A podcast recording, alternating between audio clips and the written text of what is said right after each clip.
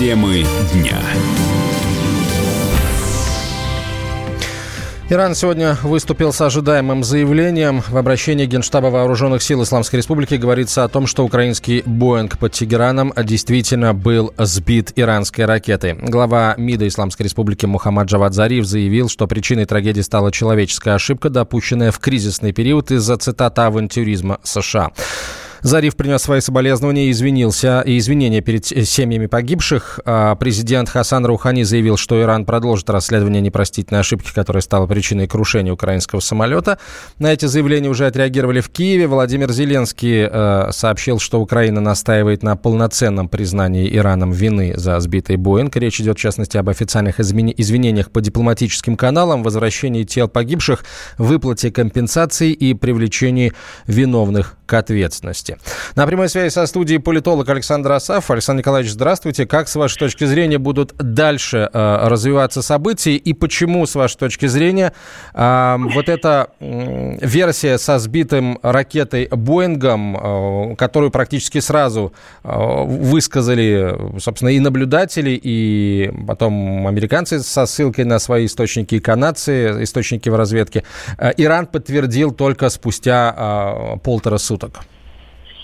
Ну, ну, вы в анонсе этой информации сказали, что ожидаемое заявление. Вот, э, честно говоря, я ошибался. Я считал, что это медийный ответ на действия Ирана, поскольку силового ответа не было на удар по базам Соединенных Штатов. Я считал, что это стандартная такая, достаточно стандартная в последние годы медийная атака по формату, например, предполагаемого отравления Скрипалей. А что касается сроков э, опубликования информации, сроков э, ну, признания, да, давайте назовем это признанием, поскольку это ну, действительно является да, признанием ошибки, по крайней мере, технической, то я напомню, что когда американцы сбили иранский самолет, Рональд Рейган признал эту ошибку только под давлением доказательств международных инстанций через много-много месяцев. Поэтому предъявлять Ирану несколько дней, которые они взяли на изучение да, и подтверждение информации, пригласив, кстати говоря, к расследованию и допустив не только украинских специалистов, но и специалистов компании Boeing, да, в тяжелейшей такой достаточно условиях информационной атаки. Я думаю, что это несколько дней простительно, здесь нет никакого там злого умысла. И я думаю, что надо дать должное да, мужественности с таким решением, потому что отрицать все было бы гораздо проще. А, хорошо, как теперь с вашей точки зрения события будут а, развиваться и в самом Иране, и вот в Соединенных Штатах, в Европе, как будут реагировать на эти заявления? На Украине это тоже, очень, в первую очередь. Это кстати. очень важный, важный вопрос, поскольку, давайте начнем с Ирана. Да, учитывая тот фон, который был создан в иранских СМИ, когда писали о возмездии, когда Айтала опубликовал коллаж э, Дональда Трампа с пощечиной, да, для того, чтобы, соответственно, соответствовать ожиданиям ожиданиям общества, которое требовало мести, да, то, конечно, это серьезный такой удар репутации власти, но в, в, в нынешней ситуации я считаю, что это абсолютно правильный ход, несмотря на вот возможные э, негодования со стороны гражданского общества Ирана. Что касается серьезных последствий, то я думаю, Дональд Трамп э, получил все основания для введения любых санкций. И я считаю, что санкции будут иметь э, каскадный э, эффект. Не в том смысле, что будут придуманы новые типы санкций, которые будут применены против Ирана, это дает основание Соединенным Штатам вводить санкции против компаний, стран, э, лиц, которые сотрудничают или пытаются сотрудничать, или собираются сотрудничать с Ираном в экономическом поле. Можно предположить, да, даже в какие стороны это будет направлено. Ну, самым наглядным примером, чтобы попробовать предположить, как это будет, можно вот понять по давлению на швейцарскую компанию, участвовавшую в прокладке Северного потока-2. Вот по такому алгоритму, я думаю, пойдет достаточно эффективное, серьезное давление на тех, кто, например, участвует в создании финансового инструмента торговли с Ираном в обход американских санкций. То есть это, конечно, серьезно усиливает позиции Соединенных Штатов против Ирана вот в этих ну, мягко говоря, осложнений. Спасибо, Александр Николаевич. На прямой связи со студией был политолог Александр Асафов. Итак, Иран заявил о том, что гражданский самолет был сбит по ошибке. А возможно ли эта ошибка в принципе? Об этом прямо сейчас э, узнаем у военного обозревателя «Комсомольской правды» Виктора Баранца. Виктор Николаевич, здравствуйте. А вот э, чаще других э, в качестве системы, из которой был произведен, собственно, запуск ракеты, называлась, назывался Тор-М1, но официально-то про Тор это или не Тор, Иран так ничего и не сказал. С вашей точки зрения, э, могли сбить этот самолет из чего-то еще, кроме вот этой ЗРК, этого? Ну, начнем э, с того, что зенитно-ракетный комплекс э, ТОР э, М1 Иран действительно у нас закупал. Последняя закупка была в 2007 году.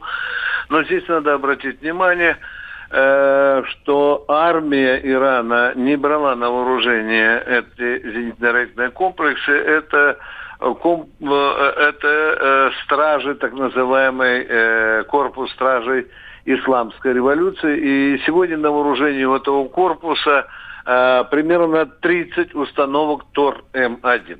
Теперь четко и конкретно попытаюсь высказать свои версии, что уже на самом деле могло произойти. Надо знать, что Тор Н1 имеет одну чрезвычайно любопытную особенность, которая отличает от некоторых других видов вооружения такого класса. Эта система сама шарит по воздушному пространству, сама отбирает цели и сама принимает решение на атаку воздушного объекта. Но только в том случае, если этот воздушный объект, в данном случае украинский лайнер, не ответил на позывной свой-чужой. Итак, первое. Мы сейчас все говорим об ошибке наземных служб, то есть команды этого зенитного ракетного комплекса, э, который то ли по воле человека, то ли автоматически стрелял по лайнеру. Это раз. Да, такая ошибка весьма возможна, если учитывать, что, в общем-то, мягко говоря, э, профессиональная подготовка э, специалистов на эти системы желает много лучшего. Это раз. Вторая. Я не исключаю, что весьма возможно, на украинском лайнере не была включена система ответов на позывной свой-чужой, и тогда уже вина полностью ложится на экипаж этого лайнера. А вот так это было или нет, конечно, конечно, сейчас чрезвычайно любопытно посмотреть в этот черный ящик, поскольку в черном ящике этот запрос из земли, или, допустим, э, включен ли был тумблер на вот это ответа или нет, этот черный ящик а, может дать. Ну и, наконец, третья, хотя маловероятная версия, но, тем не менее, Ближний Восток есть Ближний Восток. Я не исключаю, что надо прорабатывать такую версию, как умышленное провокационное предательство, потому что в том же корпусе КСИР есть люди с разными умонастроениями, есть люди, э, в общем-то, Э, которым чем-то не нравится иранская власть. Ну, эту версию я бы э, предлагал рассмотреть в качестве, э, э, в качестве самой, самой последней. Вот так бы ответил на ваш вопрос. Спасибо, Виктор Николаевич. Виктор Баранец, военный обозреватель «Комсомольской правды», был на прямой связи со студией. И еще об одной трагедии с самолетом, которая произошла перед Новым годом в Казахстане. Власти республики назвали основную версию крушения лайнера компании «Бекэйр». В качестве основной версии рассматривается обледенение воздушного судна, рассказал зам премьер-министра республики Роман Скляр.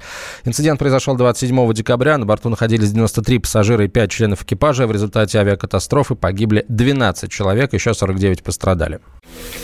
Противоположные взгляды. Оппозиция, я считаю, героями. Твое право считаю. Да. Тина, что ты несешь? Ну а как? Смеешься? Максим, я не смеюсь, но просто нельзя так говорить. Себя послушай. Разные точки зрения. Призывы «надо выходить и устраивать майта» — это нарушение закона. И вообще это может закончиться очень нехорошо. Вы не отдаете себе в этом отчет? О, нет, решили какой-то допрос устраивать. Личный взгляд на главные проблемы. Ты не ездишь на машине? Я не езжу. Ну вот и тогда ну, молчи, отлично. потому что я рассказываю про движение автомобильное, а не про пешеходов.